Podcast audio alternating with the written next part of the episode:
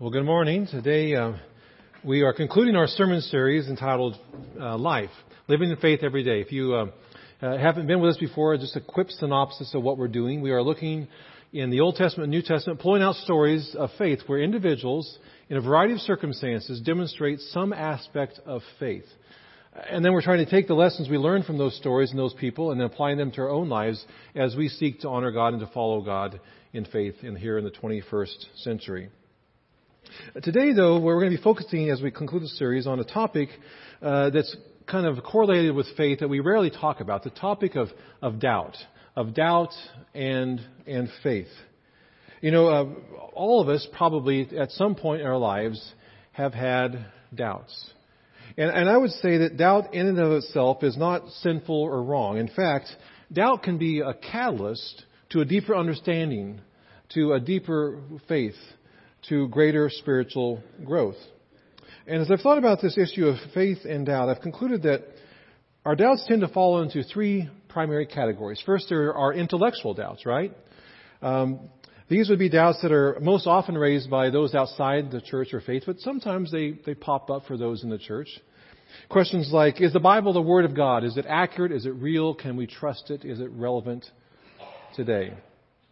Or questions like, is Jesus Christ really the Son of God? Was he really not only human, but also divine? And did he really rise from the dead? Doubts like this and others are raised by all sorts of things in the culture.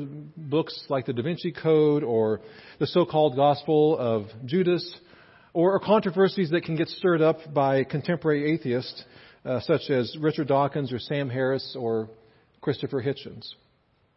So there are intellectual doubts. Also, secondly, there are spiritual doubts. Those tend to be doubts of people maybe who are already in the faith or inside the church. Questions like, am I really a Christian? Am I really saved? H- have I truly believed? Why is it so hard to, to pray or to read and understand the Bible? Why do I still feel guilty? Why do I still struggle with certain patterns and sins in my life? Why am I not improving in those areas? And then third, there are circumstantial doubts. This is probably the, the largest category of doubt because it encompasses all the, the whys, the whys, W-Y, uh, W-H-Y-S, so the whys of life, such as why did my child die? Why did my marriage fall apart? Why can't I find a spouse? Why did my friend betray me?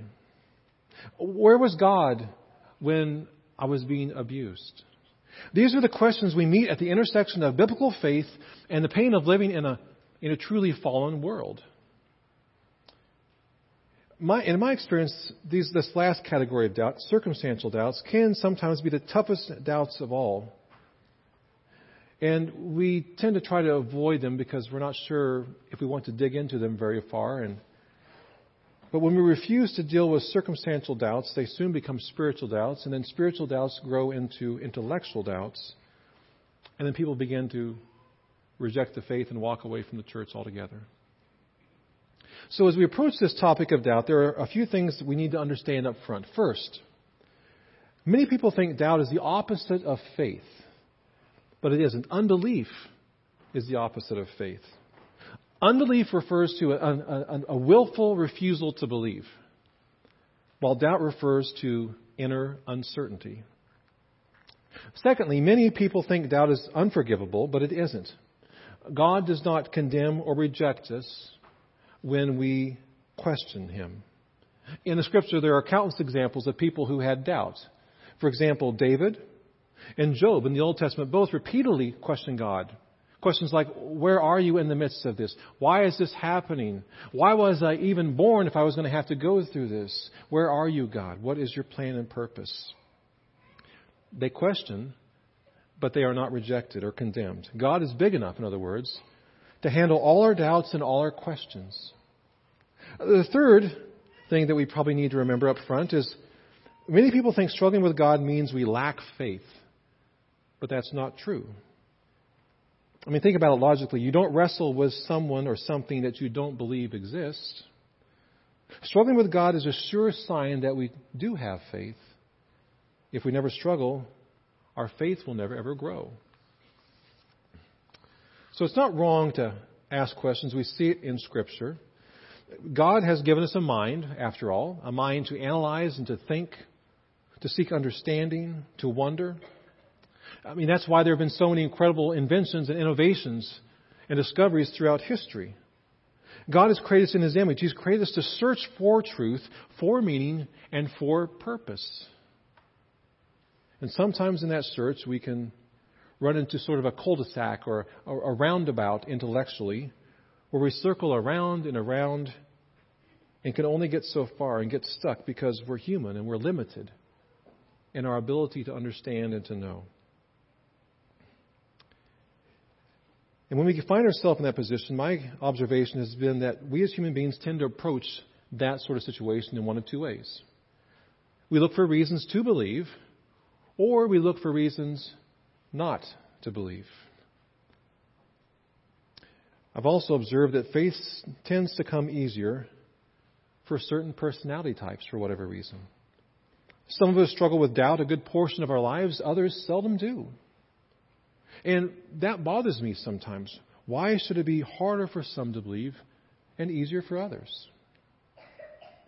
I don't have a great answer for that question, but I do believe this that God makes us each unique with different personalities, with different strengths and challenges. And if God has made you with a mind that analyzes, that questions, that sometimes finds it hard to believe, that's okay. Some of the heroes of the faith had big doubts. And if that's you, then I encourage you to continue to seek understanding, but do it from the place of looking for reasons to believe.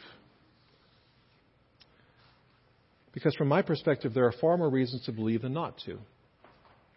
We don't have time to get into this very far, but just one example, a couple examples. What are the odds that the Earth is placed the right distance from the sun with the right mass so that gravity works, with a perfect mix of gases in the atmosphere, with the right mix of water and land and elements to sustain life. The, the odds are astronomical.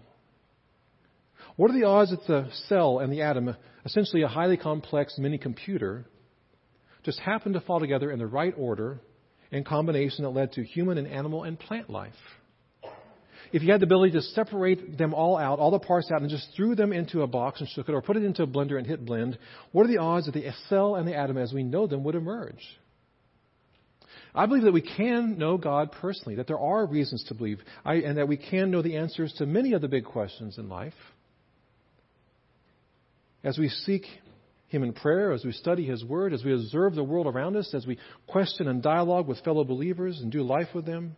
But there will always be a small minority of big questions and circumstances that we cannot get answers to, or at least answers that are completely satisfactory. That's why it's called faith. Because God wants us to trust Him and He wants us to rely on Him and He, he wants us to seek Him.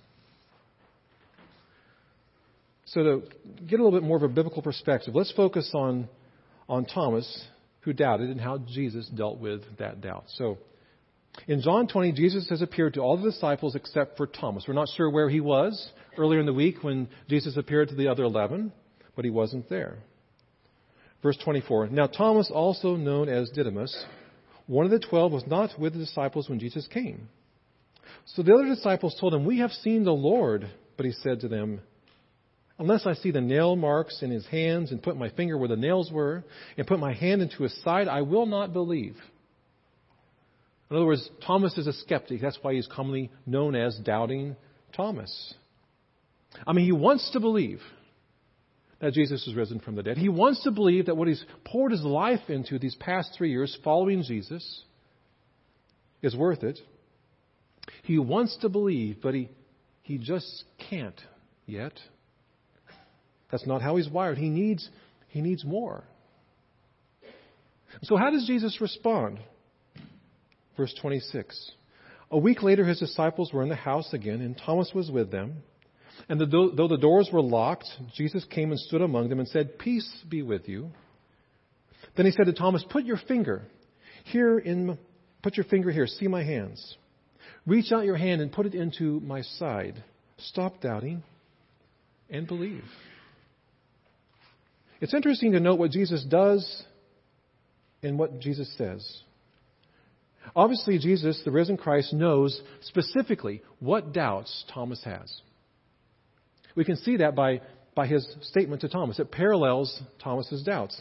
He says, Put your finger here, see my hands, reach out your hand, put it into my side. Jesus does not scold him, he doesn't avoid him, he doesn't reject him, he doesn't make him feel silly or ashamed. Rather, Jesus invites Thomas to bring his doubts to Jesus, to test his doubts against the risen Christ, to express his doubts to Jesus, to reach out to the risen Christ with his doubts. Uh, so, what's that say to us? Whatever the nature and scope of our doubts, Jesus knows them specifically. And he's not going to reject us because of them. Instead, he invites us to bring our doubts to Him, to reach out to Him as the risen Lord. You see, doubt does have its uses. Deep doubt is often the prelude to an even deeper faith. I love the way Frederick Buechner expresses it. Doubts are the ants in the pants of faith. They keep it awake and moving. That's true. It's a wonderful truth that some of the greatest doubters often become some of the strongest believers. And honest doubts, once resolved, often become the bedrock of an unshakable faith. It has been said that no truth is so strongly believed as that which you once doubted. Os Guinness once wrote, The shame is not that people have doubts, but that they are ashamed of them. Again, faith isn't stepping forward without doubt. Faith is stepping forward in the midst of doubt and questions. But you might be thinking, okay, that's nice and all, Doug, but why does it have to be that way? Why does doubt often seem to be a part of the Christian and human experience? Why doesn't God just make it easy and answer all our questions? Give us total certainty. Help us believe beyond a shadow of a doubt. Wouldn't that make it easier for us and for the people that we know and love? Let me try to answer that question this way. I want you to know that in my left pocket, I have a $5 bill. I know you can't see it, but I'm going to ask you to trust me that it's there. You can take my word for it. Here, who here believes that I have a $5 bill? Not all the hands went up. That's kind of disappointing. Although maybe you've interacted with me on a personal level, so maybe that, that has something to say about it. Well, if you answered yes, you have a $5 bill in your pocket. That's faith. What you're doing is weighing all the evidence that you have, your experience with me, or what your perception of me is, and then you are taking a well informed step forward. But now watch as I destroy your faith. As you can see, I clearly do have a $5 bill in my left pocket. And as soon as I show you what's in my pocket, you don't have faith anymore. You have knowledge you have total certainty, which by definition doesn't require faith. And so if I hide this $5 in my pocket again, and now ask you how many of you believe it's there, all of you believe with total certainty. It's not a matter of faith, it's total certainty. It's based upon knowledge and experience. Faith is no longer needed. Well, for his own reasons, God has not allowed us to see things with absolute certainty, to follow him without any trace of doubt or question. And though I don't know all God's reasons for requiring faith, I have a hunch that one of those reasons has to do with trust and relationship. Could it be that what God ultimately wants for us and from us is for us to place our faith and our trust in Him, even in the midst of doubt and uncertainty? And while knowledge and reason and experience and the rest are a great help to begin to cross the chasm between what we believe and don't believe, or what we know and don't know. God doesn't want us to place our faith in those things, but in Him and in His faithfulness. So listen to this and think about this. I think that what's most important in the end is not even the amount of faith a person has or doesn't have. Ultimately, what's most important is in what or in whom you place your faith. In the book, The Case for Christ, Lee Strobel uses the following illustration about faith. Many of you know that uh, before we moved to Kansas, we lived in Canada, Nancy and I, for three and a half years. And, and most Canadians understand that there are two kinds of ice. There is there's thick ice, and there, of course, is thin ice. And you can have enormous faith in thin ice and still end up drowning. But you can have very little faith in thick ice and it will still hold you up just fine. In other words, you can strut out onto the thin ice with total certainty it will hold you up and it won't matter a bit. You're still going to fall through. And it, even if you're filled with so little faith that it takes you a couple hours just to venture a couple steps out onto the ice, if it's thick enough, it doesn't matter how little your faith is. The ice will hold you up as long as you step out onto it. Hebrews 11:1 says this about faith: faith is the assurance of things hoped for, the conviction of things not yet seen. Jesus said this, something along the lines of faith, when he said this to his disciples. Even if you have, the, have faith the size of a mustard seed, which is a tiny, tiny faith, you can move mountains. Nothing will be impossible for you. So, again, it's not the amount of faith, it's that we have faith. And it's what we put our faith, or in whom we put our faith. We can have tremendous faith, absolute certainty that there is no God out there, that He does not exist, but still it's not your certainty that's important. An absolutely certain atheist still falls through the ice if at the end God does happen, after all, to exist. And I believe personally that He does. On the other hand, your faith in Christ may be small today for a variety of reasons. It exists, but it may be hounded by all sorts of doubts and questions and, and uncertainties. Observations from your own life or the world cause you to have doubt. And yet, if in the midst of those doubts you take a wide eyed step of faith forward toward Christ and after Christ, I believe the ice will hold. I bet my life on it that after all is said and done, that the ice will hold. In the New Testament, usually the word faith is, is used as sort of a verb, an action word. It involves stepping forward. In fact, the Bible says that faith without action, without um, action is a dead faith. So faith cannot be just simple mental assent. Faith is again stepping forward in trust in the midst of doubts and uncertainties. Faith is continuing to pray even when we don't hear anything back from heaven because we trust God when He tells us that He always hears, always answers according to His will. Faith is being generous with our resources when it doesn't make a lot of sense economically because we trust God when He tells us that we're actually more blessed when, when we give than when we receive. Faith is obeying God's laws and commands when it's the last thing we want to do because we trust God when He gives us the command that He does it out of love and for our own benefit. Faith is treating our enemies with love because we trust Jesus when He says that revenge and bitterness will consume our souls if we do not. Faith is enduring tragic times in life with hope because we trust God when He says that joy and peace and life will have the final say. And in the end, it is the faithfulness of God in Christ Jesus that will hold us up. Jesus Christ, the object of our faith, does not and will not fail us when we step forward in faith. As the Apostle Paul says in Ephesians 2:8, we are saved by the grace of God through faith. May God strengthen us as we pursue Him in this life. I'm going to end our sermon and our sermon series uh, by showing you a video. Um, Tom Hemmer has been a part of our church for several years, and he's sharing, he'll be sharing in this, in this uh, video a little about his story of doubt and faith.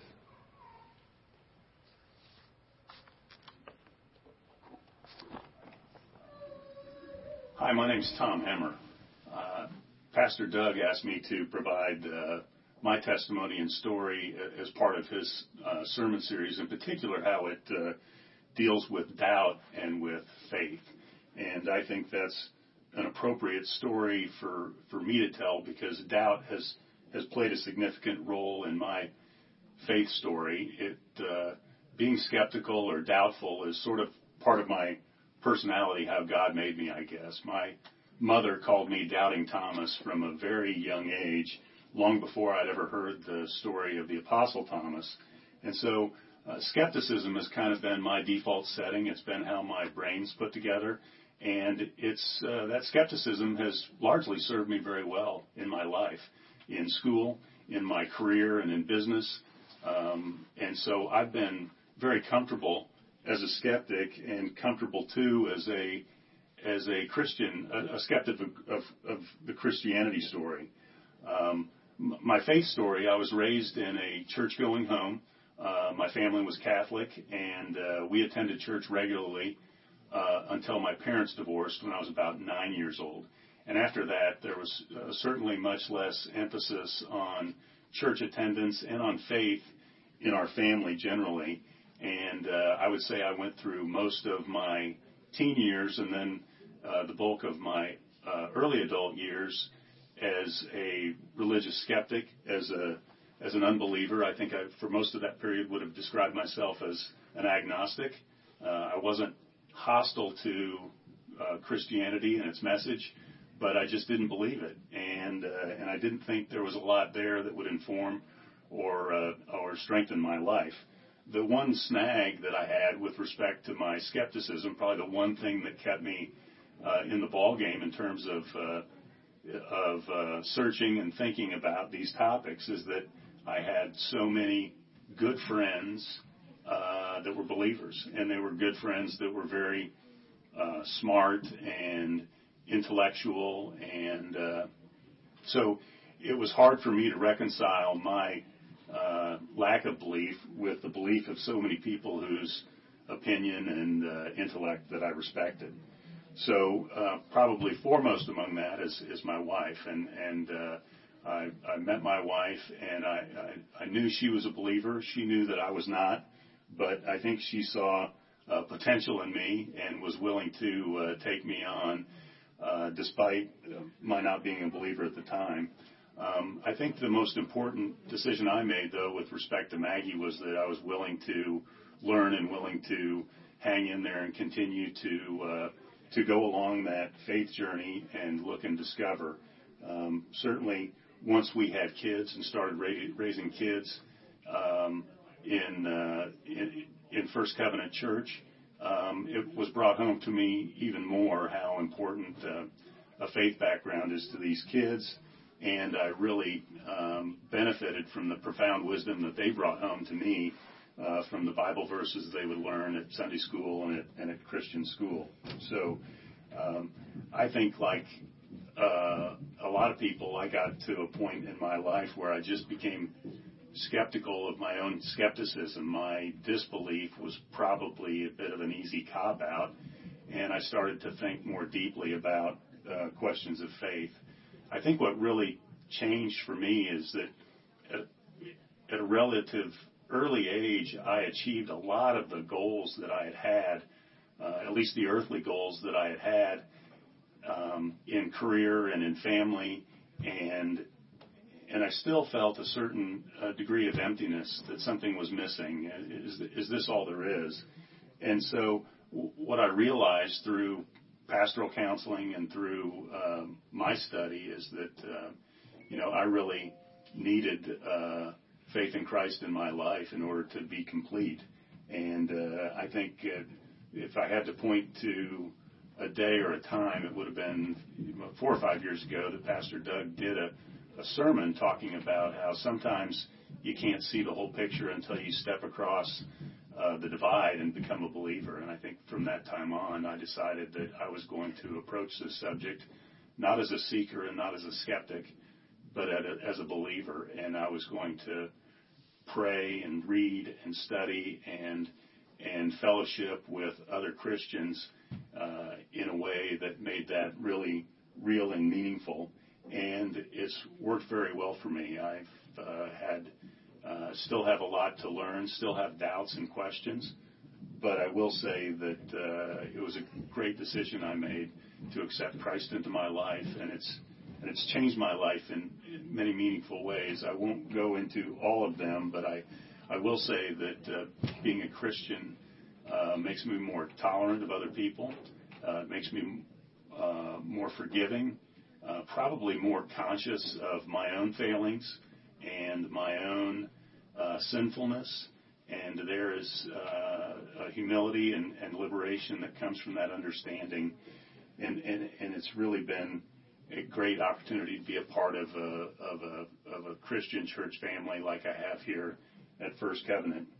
Um, in terms of advice to others, if you're struggling with doubts, if you just doesn't make sense to you, my advice is just to pour in all the harder into uh, prayer life, uh, Bible study, and fellowship with other with other uh, Christians who are believers or mature believers that can help you along on that path.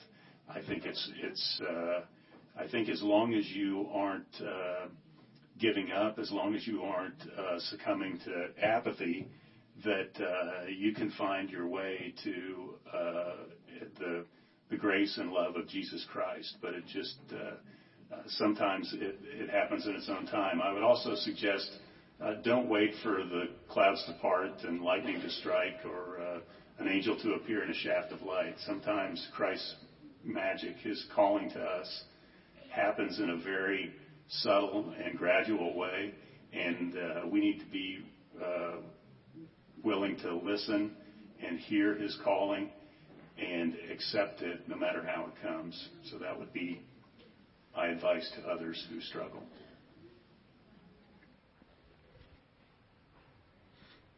Would you pray with me? Heavenly Father, we thank you that um, you have created us for a, a, journey of faith with you, a walk of faith with you each and every day. We thank you uh, that you want us to be in a relationship with you, to, to grow and, and learn to trust you more and more.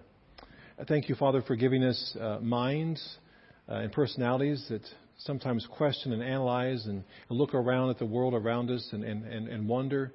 Uh, Lord, um, we thank you for the, that ability, Lord, and we pray that rather than those abilities and questions leading us to a place of unbelief and lack of faith, but rather, Lord, that we would push deeper and push farther, that we would look for reasons to believe, we would bring those things to you, and that you, as I know you will, Lord, that you would reach out to us, that we would encounter you, Lord, in, in reality and in truth, that you would grow us in our faith, Father.